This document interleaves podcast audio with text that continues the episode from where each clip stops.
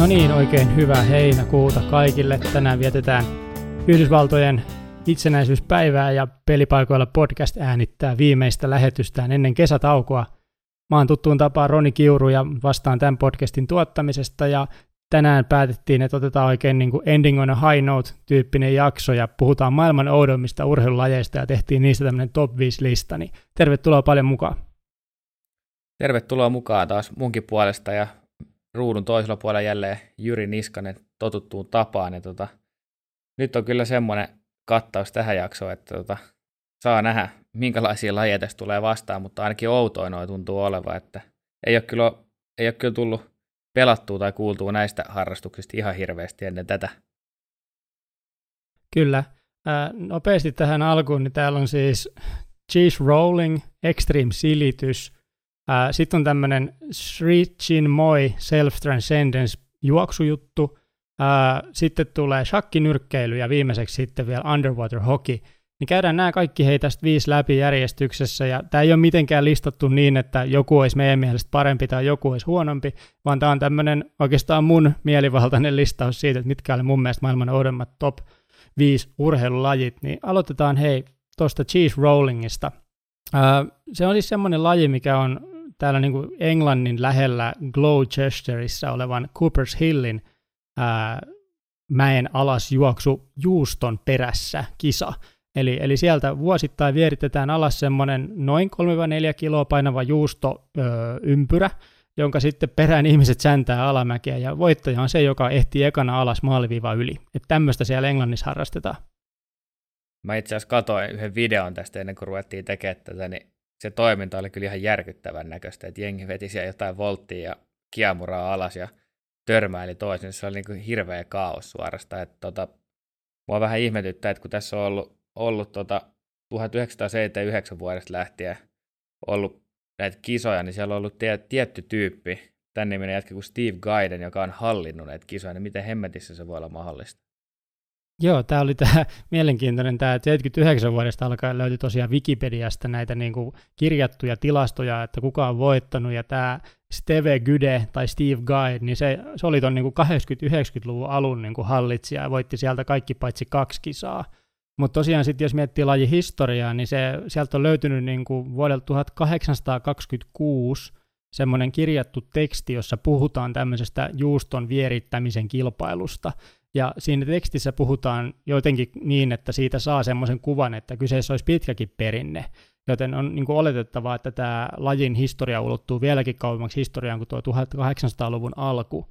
Mutta tota, sitten jos palataan vielä näihin niin kuin hallitsijoihin ja, ja tälle lajin, lajille niin ominaiseen kisavoittamiseen, niin täällä on tämmöinen Chris Anderson, joka on voittanut tämän peräti 22 kertaa tämän kisan ja hän on nyt jäänyt eläkkeelle 2018 kisan jälkeen, että enempää ei tule voittoja, mutta 22 kertaa hän on tullut sen mäen ensimmäisenä alas. Tämä on selkeästi tässä on nyt joku taktiikka, millä tämä pystytään voittamaan, mutta Anderson on kuvannut taktiikaksi hyvin lyhyesti näin, että juokse ja pysy jaloillasi.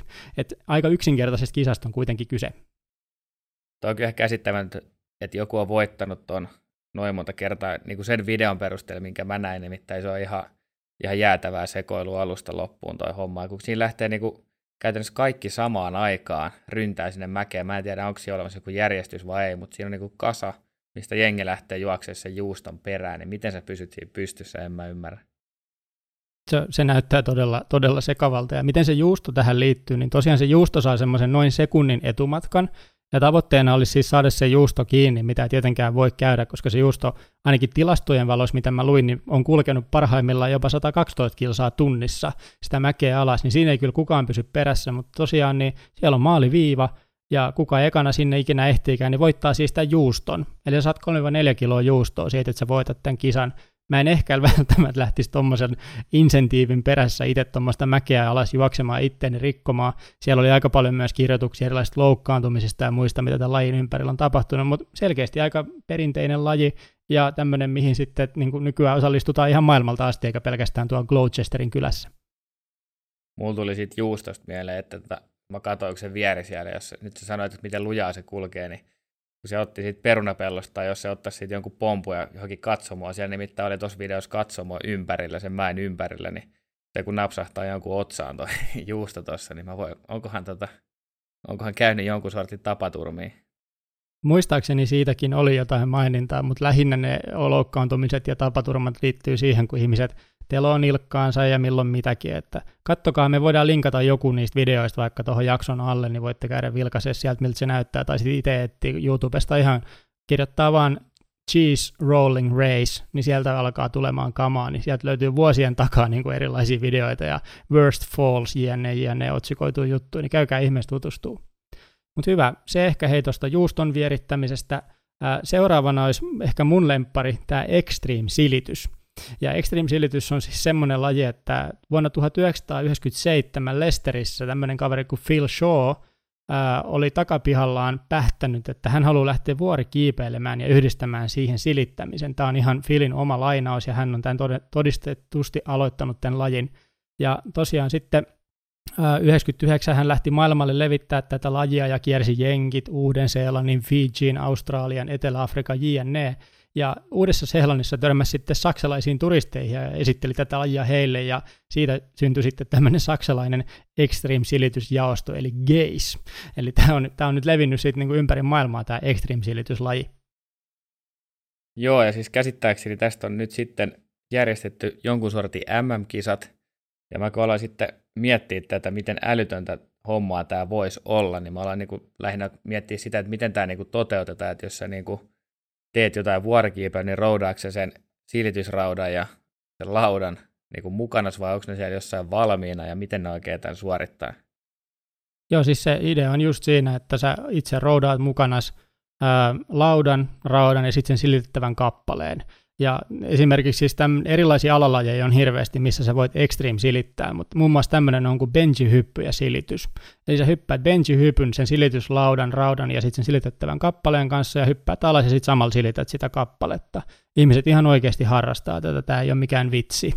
Ja tota, tämä laji on siis ylipäätään tunnetuksi tullut sitä kautta, että Britanniassa tehtiin kanava neloselle tämmöinen kuin Extreme Ironing Pressing for Victory dokumentti, missä seurattiin Britannian joukkueen niin kuin silittäjien edistymistä maailman ensimmäisissä Extreme-silityksen MM-kisoissa vuonna 2002. Ja britannialaiset otti silloin noista kisoista sekä kultaa että pronssia. Briteillä oli kolme jengiä ja muilla oli sitten vain yksi jengi per maa. Ja sitten taas näissä yksilö, niin kuin henkilökohtaisen kilpailun puolella, niin sieltä taas sitten saksalaisia ja itävaltalaisia oli ottamassa kultaa. Mutta tuolta 2002 vuodesta asti on sitten vedetty Extreme Ironing MM-kisoja. Just, mitenköhän nämä MM-kisat sitten niinku tuomaroidaan, tai tekeeköhän kaikki siellä niin sit samaa lajia, vai hyppiikö joku bentsihyppy ja yksi tulee kopterista alas ja yksi sekoilee jossain vapaiden patsaalla tyylisesti, vai mitenköhän tämä homma oikein menee? No siinä on itse asiassa sillä, että siinä on viisi eri kisaa, ja mä nyt en ihan ulkoa muista kaikki niitä, mutta siellä on niin kuin erilaisia ää, tällaisia just silittämisen alalajeja, mitä piti tehdä. Muistaakseni joku oli vedessä, joku oli liikkeessä, joku oli paikallaan, jne, jne. Ja sitten siellä pisteytetään tosiaan se sun silityssuoritus sekä sitten ylipäätänsä se extreemius siinä lajissa. Ja, ja tota, ilmeisesti siis pitää olla aika taitava tuomari, että pystyy tämmöisiä arvioimaan, ja varmaan tuon lajin ympärillä tietty porukka sitten osaa myös katsoa sitä vähän eri vinkkelistä kuin tämmöinen tavallinen seuraaja, joka vaan hämmästelee ulkopuolella, mikä meininki siellä oikein on. Ähm, Sitten noiden MM-kisojen lisäksi niin on olemassa tämmöinen Rowenta Trophy. Tuo Rowenta on vähän niin kuin vaikka joku Miele tai, tai HBO Nordica tai tämmöinen brändi, että ne valmistaa siis tällaisia kodin elektroniikka home appliance-laitteita. Ja ne on, ne on sitten perustanut tämmöisen ähm, kilpailun, missä maailmanlaajuisesti ihmiset pystyy osallistumaan siihen, että ne kävi kuvaamassa sen, että mitä oudommassa paikassa se ikinä silititkään, niin otit siitä kuvaa ja lähetit tonne kisaan. Ja siellä oli siis ihan satoja ihmisiä ympäri maailman osallistunut tuohon vuonna 2003, ja silloin voitto meni Etelä-Afrikkaan, jossa tämä silitys tehtiin tämmöisessä Wolfberg Arch-nimisellä alueella, jonkun sortin vuoren tai muun tämmöisen kallion kielekkeen päällä, että se on siellä Kapkaupungin pohjoispuolella toi. Mutta tässä on myös tämmöisiä niin kuin globaalin ilmiön tason juttuja tässä extreme-silityksessä. Mulla tuli tästä mieleen yhdessä vaiheessa, kun jengi lankutti jossain kuilun reunalla tai vuoren päällä tai jotain, ja siitä ei kyllä onneksi taidettu tehdä mitään MM-kisoja, mutta järjettömyydessä niin tämä menee ehkä vähän samantyyppiseen kategoriaan tämä silittämisen MM-kisat tai Roventa Trophy. No joo, tulee itse asiassa vahvat, vahvat mielikuvat just siitä, että sitä lankuttamista silloin joitakin vuosia sitten harrastettiin ja oli näitä planking challengeja, niin tämä on ollut vähän niin kuin esiaikaa siihen, että silloin ei ole hirveästi mitään sosiaalista mediaa ollut, mutta internetti on kuitenkin päästy käyttämään, niin sinne on, sinne on sitten ihan nettisivulle osallistuttu lähettämällä noita kuvia. Miten tämä laji on sitten edennyt, niin 2004 nämä, nämä Extreme Ironing Bureau, eli just tämä itse assosiaatio, joka tätä lajia edistää, niin ne matkusti sitten Yhdysvaltoihin levittää tätä ilosanomaa, ja ne kävi silittämässä Mount Rushmorella, New Yorkissa, Bostonissa sekä sitten Devil's Towerilla, joka on siis tämä USAn ensimmäinen kansallinen monumentti, joka on tämmöinen eräänlainen vuori sekin. Eli tällä tavalla lähdettiin sitten viemään ilosanomaa Jenkkilään. Mä en vaan saa pois omasta, omalta verkkokalvolta sitä suoritusta, kun joku hyppää bentsihypyyn, missä on toi silitysrauta, joku paita ja sitten toi rauta, ja sitten sä siinä niin kuin silittelet sitä, niin mä en, jotenkin mä en vaan saa sitä pois mun päästä nyt, että miten hemmetissä se tapahtuu, mutta kai se sitten on jotenkin turvallista, ehkä. No, en usko, että on välttämättä hirveän turvallista, mutta jotenkin ne siitä hengissä näyttää selviävän. Ei siinä varmaan jos sä nyt sitten, en mä tiedä, pidät tiukasti kiinni, sulla on pieni silitysrauta, pieni silityslauta ja, ja hyvin pieni vaatekappale, niin kai sen jotenkin siinä pystyy tekemään. Ähm, tämän benjihypyn lisäksi on, on nähty siis myös tämmöinen niin kuin maailman ennätys veden alla silittämisessä, että on kolme kertaa pistetty uusiksi. Ää, ensimmäinen porukka teki sen 2008, silloin 72 ihmistä yhtä aikaa silitti veden alla. Ää, 2009 oli sitten uusi porukka heti rikkomassa tota ennätystä ja ne pystyi 86 vahvistamaan, että oli yhtä aikaa silittämässä. Ja kunnes sitten tuli hollantilaiset 2011, ja ilmeisesti sitten on se voimassa oleva ennätys, eli 173 ihmistä yhtä aikaa silitti veden alla erilaisia vaatekappaleita. Olisi kyllä varmaan hienoa olla tuollaisen ennätyksen haltija veden alla silittäminen, ai että. Kyllä. Sitten näitä vielä muutama tämmöinen kummallisin silitys, mitä tuolla tykätään mainostaa. Että on ollut ihan uutisissa asti, kun ihmiset on tätä lähtenyt niin kuin oikein todenteolla levittää maailmalle, niin eräs brittimies vuonna 2011, niin toi M1-tie, joka on siis se tie, joka yhdistää Lontoon Leedsiin, niin se oli suljettuna jonkun tulipalon takia. Tämä kaveri sitten kömpi sinne keskelle tietä silittämään jotain paitaansa ja otti siitä sitten itsensä uutisotsikoihin ja sitä kautta myös tunnetuksi extreme-silittäjäksi. Ja sitten tämä on myös erittäin hauska tämä lajin perustaja Shaw, kun se palasi pelikentille, eli hän oli jo ikään kuin eläköitynyt tästä lajista silloin joskus 2000-luvulla, mutta palasi sitten 2012 lajin pariin ja päätti juosta tämmöisen Hastingsin puolimaratonin sillä, sillä oli silitysrauta, silityslauta ja sitten tietynlaisia vaatekappaleita, joita se sitten silitteli siinä sen maratonin aikana. Joo, on kyllä aika erikoista toimintaa, mutta ihme, jos tämä tota, ollut kuitenkin niin kuin suht suosittu, niin ei ole kyllä itselle tullut ikinä vastaan tällaista. Että jos tämä nyt jos tässä niin kuin jotain lajia seuraa, missä on niin kuin MM-kisat, niin yleensä siitä on jonkunlainen niin kuin juttu, mutta okei, onhan Suomessakin älyttömiä lajeja, mistä on MM-kisoja, mutta et, tämä tuli kyllä ihan, ihan puun takaa tämä laji. Joo, ja tässä on vielä semmoinen taustalla, että toi Hampshirein pormestari on myös erästä, erästä siltaa avatessaan, niin päättänyt ensiksi vähän silittää sitä nauhaa ennen kuin hän sitten leikkasi sen teatraalisesti ja tälleen seremoniallisesti, jotta tämä niin kuin uusi silta saadaan avattua. Niin sielläkin myös nähtiin tietynlainen extreme-silitys, sitä nyt en tiedä sitten meneekö kategoriaan, mutta on yksi, yksi tämmöinen kummallinen silitys tässä maailmanhistoriassa. Mutta joo, tämä oli mulle ehdottomasti siis semmoinen, että jos mä joskus näen jonkun jossain extreme-silittämässä, niin nostan hattua, koska täytyy olla tietyllä tavalla pikkasen omalaatuinen tapaus, että tota lähtee tekemään, mutta toisaalta jos siitä jotain itselleen saa, niin eipä se varmaan ketään haittaakaan, että joku tuolla jossain vähän oudommassa paikassa silittää, jos kuitenkin kamansa kerää sitten nätisti sieltä pois. Mutta hei, se ehkä sitten silittämisestä. Ja seuraavaksi olisi tämä Sri Chinmoy Self-Transcendence-kilpailu. Ja tämä on maailman kovin juoksukilpailu ja maailman pisin virallinen juoksukilpailu, mitä maailmassa on olemassa. Joo, eli tässä on niinku mun käsittääkseni joku 5000 kilsan stintti, tämmöinen kevyt, ja tota, siellä niin kuin sitten juostaan X määrä kierroksia päivässä, ja mikä pahinta, niin tota, tämä reitti tuntuu olevan aika lyhyt, että tämä ei ole mikään sellainen, että sä vedät niin kuin, lähdet jostain kaukaa ja juokset kaukana olevaan loppupisteeseen, jos vedät niin kuin käytännössä helvetin pientä rundia siellä ympäriinsä. En tiedä kuinka kauan tässä kestää, mutta todella kauan. Joo, siis tämä on, kisa on niin, että siinä on tosiaan niin kuin 3100 mailia on se pituus. Kilometreinä käänsin sen, niin se olisi 4988 kilsaa ja 996 metriä siihen päälle. Ja tosiaan sen on perustanut tämmöinen intialainen hengellinen johtaja kuin Richin Moi, jonka nimeä myös kilpailu kantaa. Ja Ja sitten tämmöisiä, niin kuin, että kuinka pitkä tämä on tämä matka, niin se voisi verrata vaikka siihen, että sä juokset USAn länsirannikolta itärannikolle plus 11 täysmittaista maratonia siihen perään. Ja tähän ei saa osallistua ihan kuka vaan, vaan sulla on pakko olla ää, todistetusti, niin kun, sä oot niin ultrajuoksija, sulla on CVssä vahvat näytöt siinä, ja, ja ylipäätään jos sä mietit, että tähän on kaiken kaikkiaan 43 ihmistä maailman historiassa – ää, juossut tämän matkan, niin tota, tässä ei ihan hirveän montaa kaveria ole käynyt, toki 22 vuotta vasta juostu, niin siinä ehtii myöhemmin muitakin mukaan, mutta todella pienen pienen porukan tämmöinen oma erikoinen kisa. Ja tosiaan niin kuin sä puhuit siitä, että se reitti on, on niin kuin loppujen lopuksi aika karmea, niin siinä juostaan tosiaan yhden saman New Yorkilaisen korttelin ympäri, ja reitti menee 84 Avenueita leikkipuiston läpi yhden high schoolin ympäri ja sitten tietyn streetin kautta takaisin 84 Avenuelle. Ja tämä vedetään 5649 kertaa. Se on ainoa niin kuin hyvä puoli tässä mun mielestä, että vuoropäivinä mennään eri suuntaan, että ihan samaan suuntaan ei tarvitse 5649 kierrosta vetää. On kyllä tosiaan ollut hieno oivallus lajin keksijälle, että vuoropäivinä vedetään sitten eri suuntaan, niin kuin tämän kaiken älyttömyyden lisäksi. Mutta tota, ainoa järkevä juttu, mikä tästä mulle tulee mieleen, on toi, että se pitää olla todistetusti ultrajuoksija ja kaikkea muutakin siinä mukaan. Nimittäin satun tietää pari ultrajuoksijaa, ketä tota touhua harrastaa, niin se on niinku oikeasti aika kovaa hommaa. Ja sitten kun sä vedät tuohon niinku vielä sata kertaa kovemman setin, niin se alkaa olla kyllä niinku hurjaa hommaa suoraan sanottuna. Kyllä. Sitten kun tätä on mietitty just tätä, että miksi ihmeessä niin kuin mikä, mikä saa ihmisen tekemään tätä, niin tässä on niin kuin kerrottu sitä, että kisan tarkoitus on ylittää oma kapasiteetti, saavuttaa hengellistä näkemystä ja ylittää koko maailman oletukset siitä, mikä on mahdollista. Eli, eli tämmöistä vähän niin kuin tämä ei enää liity siihen niin kuin matkaan tai siihen niin kuin saavutukseen, vaan enemmän tämmöiseen niin kuin itsensä toteuttamiseen tietyllä lailla.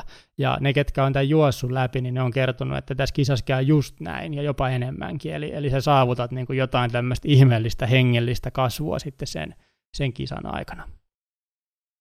No joo, vähän toi, no kai tuossa tietyllä tapaa pitää olla vähän päässä vika, en mä sitä sano, mutta tota, onhan tässä onhan tämä niinku tavallaan sitten, no jokainen tykkää jostakin asiasta, mutta on toi niinku, mä en niinku perusurheilijanakaan, niin mä en voi käsittää tätä, että on niinku huippuurheilijat olemassa, sitten on me normaalit NS-urheilijat ja sitten on niinku nämä, ketä on sitten vielä niinku miljoona kertaa sairaampaa hommaa, niin tota, tämä ei vaan oikein mene omaa jakelle, että mitä joku on tämän voinut tehdä, mutta on siellä sitten todistetusti joku sitä tehnyt, ja tuossa on nyt sitten vissiin niin, että sulla on niinku 52 päivää aikaa tehdä toi homma.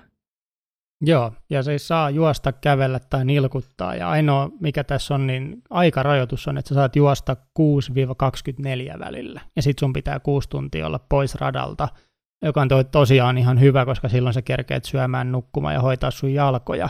Ja, ja tota, sitten jos sä mietit, että sulla on tommonen aikamäärä, sulla on niin 52 päivää aikaa, että millä tahdilla tätä pitää sitten hölköttää, että kerkee maaliin, niin Maileina se tarkoittaa 56,9 mailia päivässä, joka tekee kilsoina 91 kilometriä ja 572 metriä. Eli semmoista vajaata 100 kilsaa, kun vedät päivässä, niin pääset maaliin. Ja kierroksina toi tekee sitten semmoisen 111 pyöräytystä sitä kortteliin ympäri joka päivä, sen 52 päivää, mitä sitä saa juosta. Mä olin jo sanomassa, että nythän tämä homma helpottuu ihan huomattavasti, kun saat kuusi tuntia huilailla, mutta puoli vitsilläkin, mutta tota, 91 kilsaa päivään on ihan, ihan ok suoritus kelle tahansa, ja sitten kun sä vedät sen sitten plus 50 päivää, niin kyllä se varmaan jossain alkaa vähän tuntumaan. Kyllä. Ja sitten tota, tämä on siitä jännä laji, tämä, tämä tota, itsensä kohottamisjuoksukilpailu, että maailmanennätys on suomalaisen miehen nimissä. Eli, eli tota, suomalainen postimies Asprihanal Pekka Aalto on, on ottanut tämän matkan maaliin niin, että se on 40 päivää, 9 tuntia, 6 minuuttia niin kuin pistänyt menemään siellä ja, ja tota, silloin mentiin semmoista 77 mailia pyöreästi päivässä, eli lähes 124 kilsaa päivässä. Et jos sä vertaat tuohon normitahtiin, mikä oli 91 kilsaa, niin Pekka on pistänyt siihen pikkasen vielä päälle ja tarkoitti sitten kierroksena sitä, että se meni 143 kertaa sen korttelin ympäri 40 päivää putkeen. Ja, ja toi 111 oli se normitahti, niin se on pistänyt pikkasen vauhtia siihen. Ja sitten tämä Aalto, niin tämä ei ole vain ainoastaan yhtä kertaa jossut tätä, vaan tämä on nyt tänä kesänä 15 kertaa osallistumassa tähän kisaan. Eli se on 14 niitä jo plakkarissa ja kahdeksan kertaa se on myös voittanut tonne. Eli löytyy Suomesta myös osallistuja tähän kilpailuun ja vielä tuommoinen niin erittäin menestyksekkäästi siellä pärjännyt kaveri. No, tämä oli kyllä kova yllätys, että lajihallitsija löytyy Suomesta, mutta tota, Joo, jos nyt 15 kertaakin ton runtaat läpi, niin kyllä siihen kroppa luulisi olevan aika kovilla. En tiedä minkä ikäinen kaveri on Pekka, mutta tota, kova äijä se on joka tapauksessa, se pakko myöntää. Pekka oli siellä 38-44 tuntumassa, jos en ihan väärin muista noita ikiä, mitä noissa artikkeleissa hänestä puhuttiin. Mutta sehän tässä on sitten tämän kisan mun mielestä niin tämä mielenkiintoisin seikka on se, että siellä menet siellä ihan siis ihmisten seassa. Tavalliset kansalaiset menee omia menoja ja juoksijat juoksee siellä ihmisten arjen keskellä. Et erittäin tärkeäksi taidosta muodostuukin tämmöinen ihmisten väistely. Ja sitten toinen, mikä siinä on, niin sää on aika paha tekijä, koska New Yorkissa voi olla milloin vesisadetta ja milloin 38 asteen helteitä, niin tässä on, niin kuin, tässä on nähty myös esimerkiksi sitä, että kilpailijat juoksevat sateenvarjon kanssa sitten sateella ympyrää. Joo, tuo on kyllä mielenkiintoista se verran. Siellä on enää pikkusen varmaan porukkaa siellä, että ei ole ihan kymmentä tyyppiä siinä kadulla, mutta tota, mulla tuli semmoinen mieleen, että voikohan ne pysähtyä johonkin nakkikioskille ihan milloin huvittaa ja syödä, vaikka tuossa oli se pakolle, pakotettu tauko, niin ne varmaan voi tiedäksä pysähtyä sinne johonkin siiville tai hodarille siihen nurkan taakse, jos niitä huvittaa. Joo, tuosta oli itse asiassa ruokailusta semmoinen, että ne, ne on laskenut, että noin 10 000 kaloria pitäisi saada menee joka päivä, että sä ylipäätänsä pysyt hengissä, koska sä kulutat niin paljon, kun sä teet niin paljon liikuntaa siinä. Ja sitten semmoinen, mikä, mikä on ilmeisesti myös järkevä strategia, on se, että sä syöt joka ikisellä kierroksella vähän jotain. Eli, eli tota, siellä on paikalla tarjolla jonkun verran niin tämmöisiä vapaaehtoisten tai vapaaehtoistyöntekijöiden valmistamaa vegetaarista ruokaa ja sitten yli, yleensä tämmöisiä niin kuin leipiä, pannukakkuja, smoothieita, jäätelöä, kananmunia, jotain tällaista vedetään, vedetään sitten siinä, mutta se niin kuin nimenomaan se taktiikka siinä ruokailussa on se, että syö vähän niin kuin koko ajan jotain, niin se on paljon parempi kuin se, että sä niin kuin pysähyt sitten kunnolla syömään. Mietipä tuota 10 000 kaloria ihan vaan niin kuin näin heittona, että on niin kuin perusurheilija, niin kuin vaikka me nyt ollaan, niin, niin sä kulutat päivässä suunnilleen se puolitoista tuhatta kaloria tekemättä mitään. Sitten sä vedät jonkun tosi kovan juoksutreenin tai jotain, sitten sä pääst niinku kolmeen tonniin, ja se on aika kovan työn takana, niin sitten sä vedät sen niinku kolme kertaa vielä, niin toi onkin aika, aika sairasti itse asiassa. Siis joo, siis toi, toi 10 000 kilokaloria, niin sen, sen voi jokainen laskea ja verrata sitä johonkin näihin saantisuosituksiin, mitä jossain ruokapaketeissa nykyään lukee, että se ihminen, se normaali on siellä puolitoista kaksi tonnia ja toi on sitten viisi kertaa se ja sitten just tuohon niin huippuurheilijan rykäsyyn verrattuna, niin se on vielä kolminkertainen suoritus. Niin tuossa mennään jossain aivan semmoisissa luvuissa, että ei, ei pysy niin kuin edes mukana. Yksi, mikä, mikä tuohon liittyy, on itse se, että niillä on, niitä on tärkeää pysyä järjissään siellä. Ja, ja tota, se niin kuin sekoittaa pään, kun sä juokset sitä samaa kortteliin ympäri uudestaan ja uudestaan ja uudestaan, niin ne on sitten kertonut nämä kaverit sitä, että millaisia niin kikkoja ne käyttää, niin yksi on sitä mieltä, että koko pituutta ei kannata ikinä miettiä. Eli unohat niin kokonaan sen, että kuinka pitkä se koko matka on ja annat vaan mennä. Ää, yksi on sitten tehnyt sitä, että se on aina niin hokenut jotain mantraa päässään, tai sitten se on miettinyt sitä seuraavaa ruokaa, minkä se aikoo syödä. Eli se on sillä se on mennyt niin ruoka kerrallaan eteenpäin. Ja sitten yksi kaveri, niin se oli taas sitten tehnyt sitä, että se olisi hoitellut puheluita sieltä niin kuin kavereille ja striimaillut sitä omaa kävelyään sieltä. Se oli tämmöinen kävelijä, kävelijäversio tästä. Tämän pystyy siis myös kävelemään ihan, ihan nätisti maalia ajoissa. Niin tota, hän oli sitten tuommoista suoritusta tehnyt. Ja sitten mulla on mun mielestä hauskin kohta on tämä, kun tämä Aalto oli sitten yhdessä kisassa vetänyt sipsipussin kanssa siellä, niin joku paikallinen kaveri oli ihmetellyt, että you gotta be kidding me, että mitä sä oikein teet. Se oli totta kai luolta Aalto on ihan vaan lenkillä, mutta se ei tiennyt sitä, että se on siinä parikymmentä päivää ja hölköttänyt menemään. No, parastahan tässä kisassa on se, että on niinku huikeat palkinnot, eli ei käytännössä mitään. Ensin sä niinku vedät siellä 50 päivää kaiken näköisiä hommia ja sen jälkeen tuut maaliin ja saat palkinnoksi T-paidan, niin kyllä se vähän ehkä itteä söisi tavalla tai toisella, mutta onneksi mun ei tarvitse osallistua tähän kisaan koskaan. Joo, tämä oli just nämä, mitä nämä itse kilpailijat on kuvaillut näitä palkintoja, niin siellä oli just se, että sä saat korkeintaan jonkun T-paidan, mutta sille ei ole niin väliä, vaan se juttu on nimenomaan ne sisäiset palkinnot, mitä sä siitä saat, ja että se ylipäätänsä se juoksija itse näkee, että tämä on parempi näin, että tämä on tämmöinen pieni niche-juttu kuin taas sitten tämmöinen niin kuin iso, iso show, että ne tykkää siitä niin kuin vähän askeettisesta tunnelmasta, mikä siinä myös hallitsee. Ja sitten viimeisenä knoppina tähän niin tämä lepääminen, eli sulla oli se kuusi tuntia siellä, joo, illalla aikaa, mutta silloin kannattaa myös syödä ja hierottaa sun jalkoja ja ylipäätään pitää itsensä kunnossa ja totta kai myös nukkuu, mutta yksi, yksi tota juoksija tekee sitä, että se pysähtyy aina jossain kohti johonkin parakkiin ja vetää 15 minuutin powernapit ja sitten taas menee ja sanoo, että se on yhtä arvokas se 15 minuuttia kuin se 5 tuntia yössä unta. Eli, eli erilaisia strategioita on nähty tässä vuosien varrella, että miten tämä on suoritettu. Mutta kuitenkin siellä oli ihan siis kuitenkin, vaikka kuulostaa karmeelta kisalta, niin 43 ihmistä on tämän maaliin mennyt ja Suomesta löytyi tosiaan tämä Aspri, Aspri Hanal Pekka Aalto, jolla on tämä maailmanennätys, niin mielenkiintoinen todella niche-markkinan tämmöinen hassulaji. No joo, mutta nyt jätetään tämä juoksuhomma nyt vähäksi aikaa tauolla ja siirrytään shakkinyrkkeilyyn. Ja tota, tämä oli oikeastaan tästä listalta oikeastaan ainoa semmoinen laji, mistä mä luulen, että mä ainakin kuulun joskus jotain.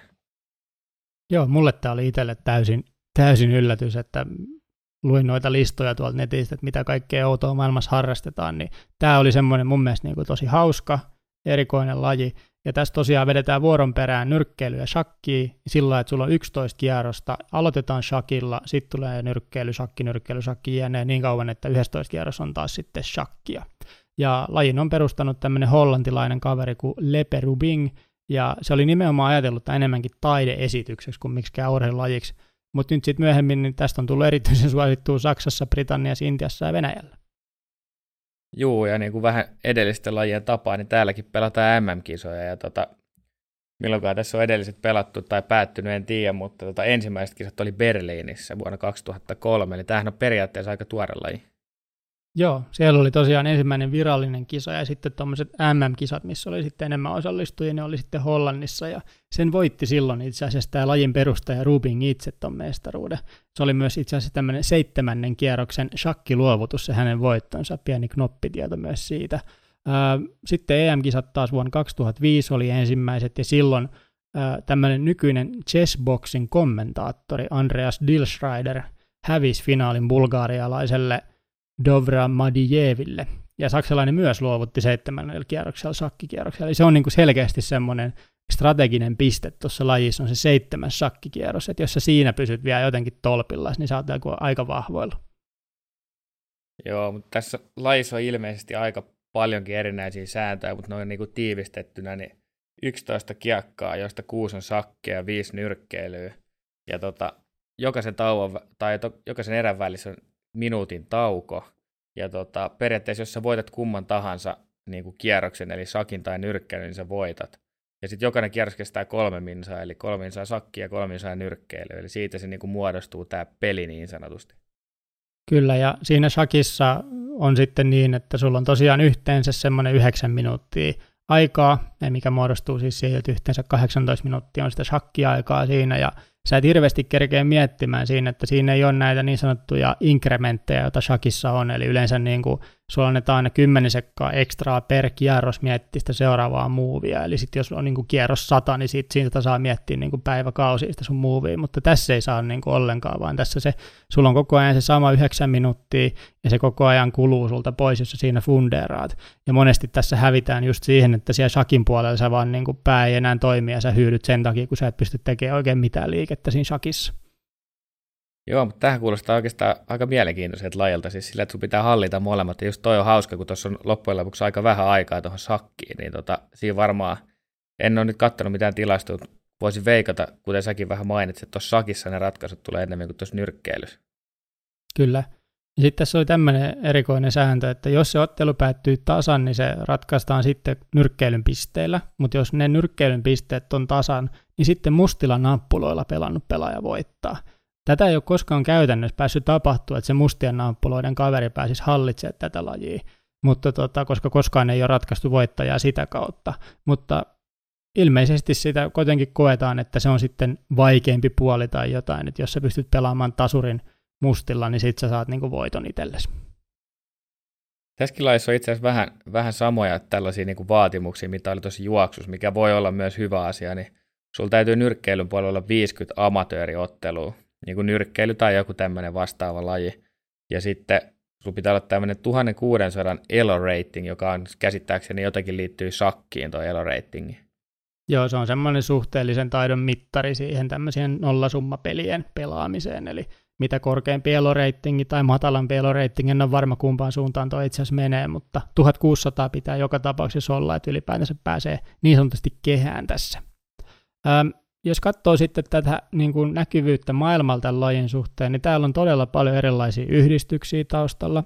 On olemassa esimerkiksi tämmöinen organisaatio kuin World Chess Boxing Organization, jolla löytyy maaorganisaatiot Saksasta, Intiasta, Iranista, Italiasta, Kiinasta, Jenkeistä, Venäjältä, Meksikosta ja Espanjasta. Et aika leveälle levinnyt laji ja ilmeisesti kuitenkin edelleen aktiivinen harrastajajoukko löytyy lajin takaa ja tuolta kun netistä lähtee kaivamaan tietoa, niin löytyy jos jonkinlaista opasta ja ohjetta ja seuraa, jotka tätä harrastaa. Ja ne toki kaikki kehuu tätä lajia, että tämä on kaikille aika hauska ja merilainen laji sitten harrastaa. Tämä vaikuttaa itse asiassa jopa vähän järkevältä lajilta, tai tämä on oikeastaan nyt näistä, mitä ollaan käyty läpi, niin ensimmäinen laji, mitä voisi itse kokeilla, että jos tuossa nyrkkeilyssä pysyisi jotenkin mukana ja sitten sakissa ei hölmöisi, niin ehkä tässä voisi pärjätä jotenkin, mutta tota, saa nähdä, miten tässä sitten kävisi. Mutta tämä, tämä on niin semmoinen ensimmäinen NS-realistinen laji, mitä tässä on käyty läpi. Joo, ja varsinkin just se, kun ne lajit, lajin kaksi osapuolta ovat, ovat niin sanotusti jotenkin järkeviä, eli sakki on ihan järkevä laji ja niin on myös nyrkkeilykin, niin ne kun yhdistää, niin sitten ei kuitenkaan mitään aivan järjetöntä synny. Toisin kuin esimerkiksi tämä extreme silittäminen oli tässä aikaisemmin aikamoista sekoilua. Mutta joo, viimeisenä olisi sitten tämä underwater hockey. Tämä oli, tämä oli tota, mä tykkäsin tästä tosi paljon niin kuin ideana, koska tämä on siis nimenmukaisesti laji, jossa pelataan uimaltaan pohjassa jääkiekkoa, ja pelaajilla on semmoiset 35 sentti mittaiset mailat, joilla ne sitten käy tökkimässä kiekkoa toisten joukkoiden maaliin. Aika ihan mielenkiintoinen niin kuin konsepti, ja tosiaan vielä se, että miksi se on laji on syntynyt, niin Englannissa vuonna 1954 oli tämmöinen herra kuin Alan Blake, ja Alan Blakeilla oli tarve saada pidettyä hänen uuden sukellusklubin jäsenet aktiivisina kävijöinä kylmän talven yli, joten hän kehitti tämmöisen lajin, jota hän itse kutsuu Octopush-nimellä. Ja tosiaan tavoitteena oli vain saada ne niin kuin, klubin jäsenet käymään myös sitten talven aikana vähän jotain harrastamassa, niin se keksi tämmöisen lajin sitten silloin. Tosiaan, ja tässä lajissa on vähän niin kuin taas lyhennettyä, niin sulla on kuusi, kuusi pelaajaa molemmilla puolilla, ja tota, neljä vaihtomiestä käytössä, ja saat tehdä niin sanottuja lentäviä vaihtoja.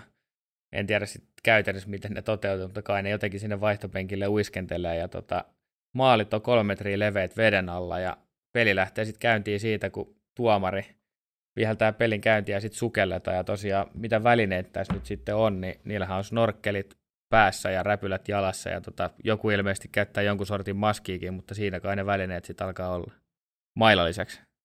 Kyllä.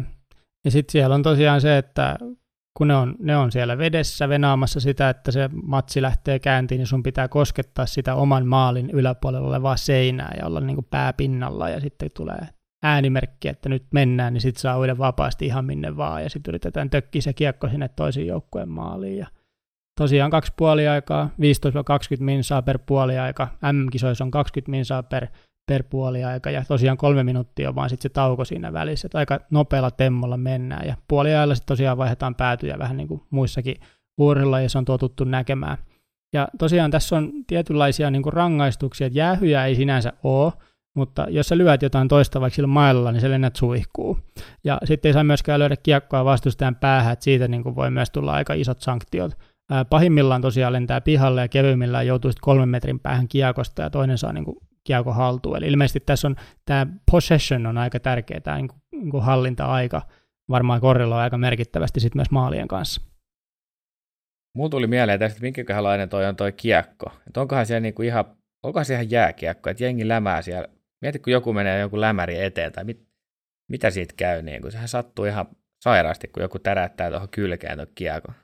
No se kiekko, niin se on, se on suurin piirtein samanlainen kuin jääkiekko, mutta se oli vähän erilaista materiaalia mutta sa- saman kokoinen suurin piirtein. Ja just tosiaan se, että sä et saa lyödä muita sillä kiekolla, niin se on ihan selkeästi varmaan semmoinen, että se sitten tuntuu aika ikävästi, jos semmoisen su- joku pamauttaa oikein kovan lyönnin. Mutta toki veden vastus sitten vaikuttaa varmasti aika reippaasti siihen, että ihan mitään älyttömyyksiä ei pääse käymään. Tämä oli myös mielenkiintoinen tämä, että on erilaisia muodostelmia. Sä niin fudisjätkänä tiedät, että siellä on 352 ja 442 ja on milloin mitäkin joulukuusta miksulla siellä kuviona. Mutta tässä on normaali, on tämmöinen 3-3, joka on verrattavissa tähän Fudiksen 442. Mutta sitten esimerkiksi Uusi-Seelanti, joka on tämän lajin ihan ylivoimainen ykkönen ja tämän hetken hallitseva maailmanmestari, niin ne pelaa tämmöistä box-muodostelmaa, joka on tämmöinen 2-1-2-1, eli niillä on niin kärki, sitten on tuommoinen yläkeskikenttä, sitten on keskikentän pohja ja sitten on kaksi puolustajaa. Et ne on vienyt tämän niin kuin erittäin nextille levelille tämän niiden suorittamisen tämän lajin parissa. Mä olisin kyllä valinnut noista taktiikoista, mitä mainitsit, niin kanssa on uusi sellainen 2-1-2-1-systeemi heti. Mutta aika jännä, että Uusi-Seelanti on nyt laji hallitsija, että mistäköhän se sitten tulee sitten loppujen lopuksi, kun kuitenkin tämä no, laji perustettu Englannissa, että ehkä siellä on sitten jotain, no en tiedä onko sillä vaikutusta vai ei voi olla, mutta aika jännä, Uusi-Seelanti. Joo, ja tosiaan niin se on sekä miehissä että naisissa, eli, eli jotenkin se sopii niille. Sitten varmaan siellä on tuossa mitä lajin niin kuin ylipäätänsä, mitä puhuttiin siitä, että mitä sulla niin kuin pitää olla taitoja, että se pärjää tässä, niin ne puhuu sitä, että kuka pystyy pidättämään henkeä pisimpään, niin se pärjää tässä tosi hyvin. Et ehkä uuden sellainen jengi on ihmisinä sellaisia, että niillä on niin kuin tämä hapen varastointikyky, tai miksi sitä halutaan kutsua, niin on, on poikkeuksellisen hyvällä tasolla noin lähtökohtaisesti, jolloin ne pysyy pidempään siellä veden alla ja pystyy sitten sen takia tekemään erilaisia kuvioita siellä, kun toiset käy hakemassa vielä happea uudemman kerran. Mutta tässä lajissa, hei, MM-kisat seuraava kerran Australiassa 2020 heinäkuussa, ja saas nyt nähdä sitten, että onko ensi kesänä myös, myös Uusi-Seelanti sitten se, joka niin sanotusti pokaalia nostaa. Täytyy kyllä pistää tuo ylös ja katsoa yksi peli. Toi on varmaan aika hurjaa hommaa. Toi itse asiassa aika varmaan raskasta, kun mietit, että sä niinku koko ajan sukellat, sit sä vielä uit siellä, niin kuin, vaikka sulla onkin räpylät jalassa, niin se on oikeasti aika rankkaa. Mä en tiedä itse asiassa, miten syvä toi allas siellä on. En tiedä, mainittiinko sitä meni multa ohi, jos mainittiin, mutta tota, toi on todella raskas laji. Se näyttää niissä kuvissa se altaan syvyys siltä, että sä periaatteessa, niin kuin jos sä oot pitkä ihminen, niin sun jalat saattaa niiden räpylöiden kanssa olla suurin piirtein lähellä pintaa, kun sun maila on siellä – niin kuin pohjassa kiinni, että se ei ihan mitenkään niin kuin megasyvä ole, vaan se on nimenomaan just semmoinen, että siinä pystyy aika nopeasti menemään niin kuin pintaan ja takaisin pohjaan. Okei, että ei ole mikään, ei ole mikään perus uimahallin lasten allas, missä siellä räpiköidään, mutta tota, aika mielenkiintoinen laji, ja tässä oli sitten toinen, mitä voisi niin kuin kokeilla, jos pitäisi valita, että nämä kaksi viimeistä lajia voitaisiin testata, ja nuo ekat lajit jätettäisiin sitten niin kuin jollekin muille, että ei kiinnosta ju- juuston perässä juosta tai sitten silitellä – Mulla tuli semmoinen vaan mieleen, että voisi yhdistää tuon sakkinyrkkeilyn ja sen silityksen silleen, että pelaskin sakkisilitystä. Tiedätkö, sä joutuisit silittää siihen aina vuoron välillä. Sä et pystyisi niinku keskittyä siihen siirtoon ollenkaan. Olisiko kova? Ois. Siinä on siellä, pitää perustaa meidän oma laji ja lähteä levittämään sitä maailmalle ihan niin kuin nämä ihmiset on lähtenyt. Nämähän on siis tosiaan nämä kaikki lajit suurin piirtein ollut semmoisia, että joku on vaan päättänyt, että tämmöinen laji tehdään ja lähtenyt levittämään sitä maailmalle, ja ihmiset on aivan innoissa ollut mukana osassa vähän isommalla porukalla, osa, osassa vähän pienemmällä porukalla, mutta taustalta löytyy aina se yksi mastermind, joka sen lajin on keksinyt. Mutta hei, tämä voisi olla tämä jakso tässä. Me jäädään tässä kohti hei nyt pienelle kesätauolle. Ainakin tämän heinäkuun ajan saatetaan olla offlineina niin sanotusti. Ja tosi paljon kiitoksia kaikille, ketkä on ollut meitä kuuntelemassa, antanut palautetta ja pitänyt tämä homma meille myös sitä kautta mielenkiintoisena, että olette, olette niitä kuulijalukuja käynyt sinne laittamassa ja jonkun verran myös feedbackia tulemaan. Ja tosiaan niin tämä oli meidän vikajakso nyt tähän, tähän pätkään ja palataan asiaan hei sitten joskus elokuun puolella. Kiitoksia kaikille tähän astisesta. Joo, kiitoksia vaan munkin puolesta. Ja tosiaan, jos tulee parannusehdotuksia tai ideoita, mitä voitaisiin tehdä paremmin tai mitä haluttaisiin, että me tehtäisiin, niin otetaan ideoita mielellään vastaan ja kaikki palaute on hyvästä niin sanotusti. Ja meillähän oli tässä yhdessä jaksossa jo vieraita mukana tuolta eSports-puolelta ja luulen, että tuossa elokuun puolella sitten saadaan vähän muistakin lajeista kautta ammateista kautta aloilta, niin pari vierailijaa lähetyksiin mukaan. Kyllä joo, me ajateltiin just tätä vierailijapuolta ottaa myös paremmin haltuun, että eka vähän reenaltiin kahdestaan tätä lähetyksen tekemistä ja nyt on sitten ensimmäiset vieraatkin otettu, mutta eiköhän sinne jonkun verran jotain muutakin porukkaa sitten saada, saada linjoille pitkin, pitkin syksy kautta. Ja erityisesti mä itse odotan sitä, että päästään tekemään erinäisiä ennakoita erilaisiin sarjoihin, niin siinä on myös varmasti ihan hauskaa kuunneltavaa. Noi oli ainakin tosi suosittuja noin meidän MM-kisojen, jääkiekko MM-kisojen jaksot, niin siinä voisi olla semmoinen konsepti, mikä tuntuu jengi kiinnostavan, niin saatetaan semmoisiakin tarjoilla. Mutta hei, tähän asti kiitän oikein paljon teille kuulijoille seurassa meidän matkassa mukana pysymisestä ja palataan taas asiaan. Palataan ja kiitoksia munkin puolestaan. Hyvä kesälomaa kaikille, kelle ne niillä alkaa tai on jo alkanut. Ja palataan asiaan taas elokuun puolella. Se on moro. She sat me down and looked into my tired eyes And then she tried to tell me everything I was Cause I tried and tried to tell her what I really was I tried to tell her who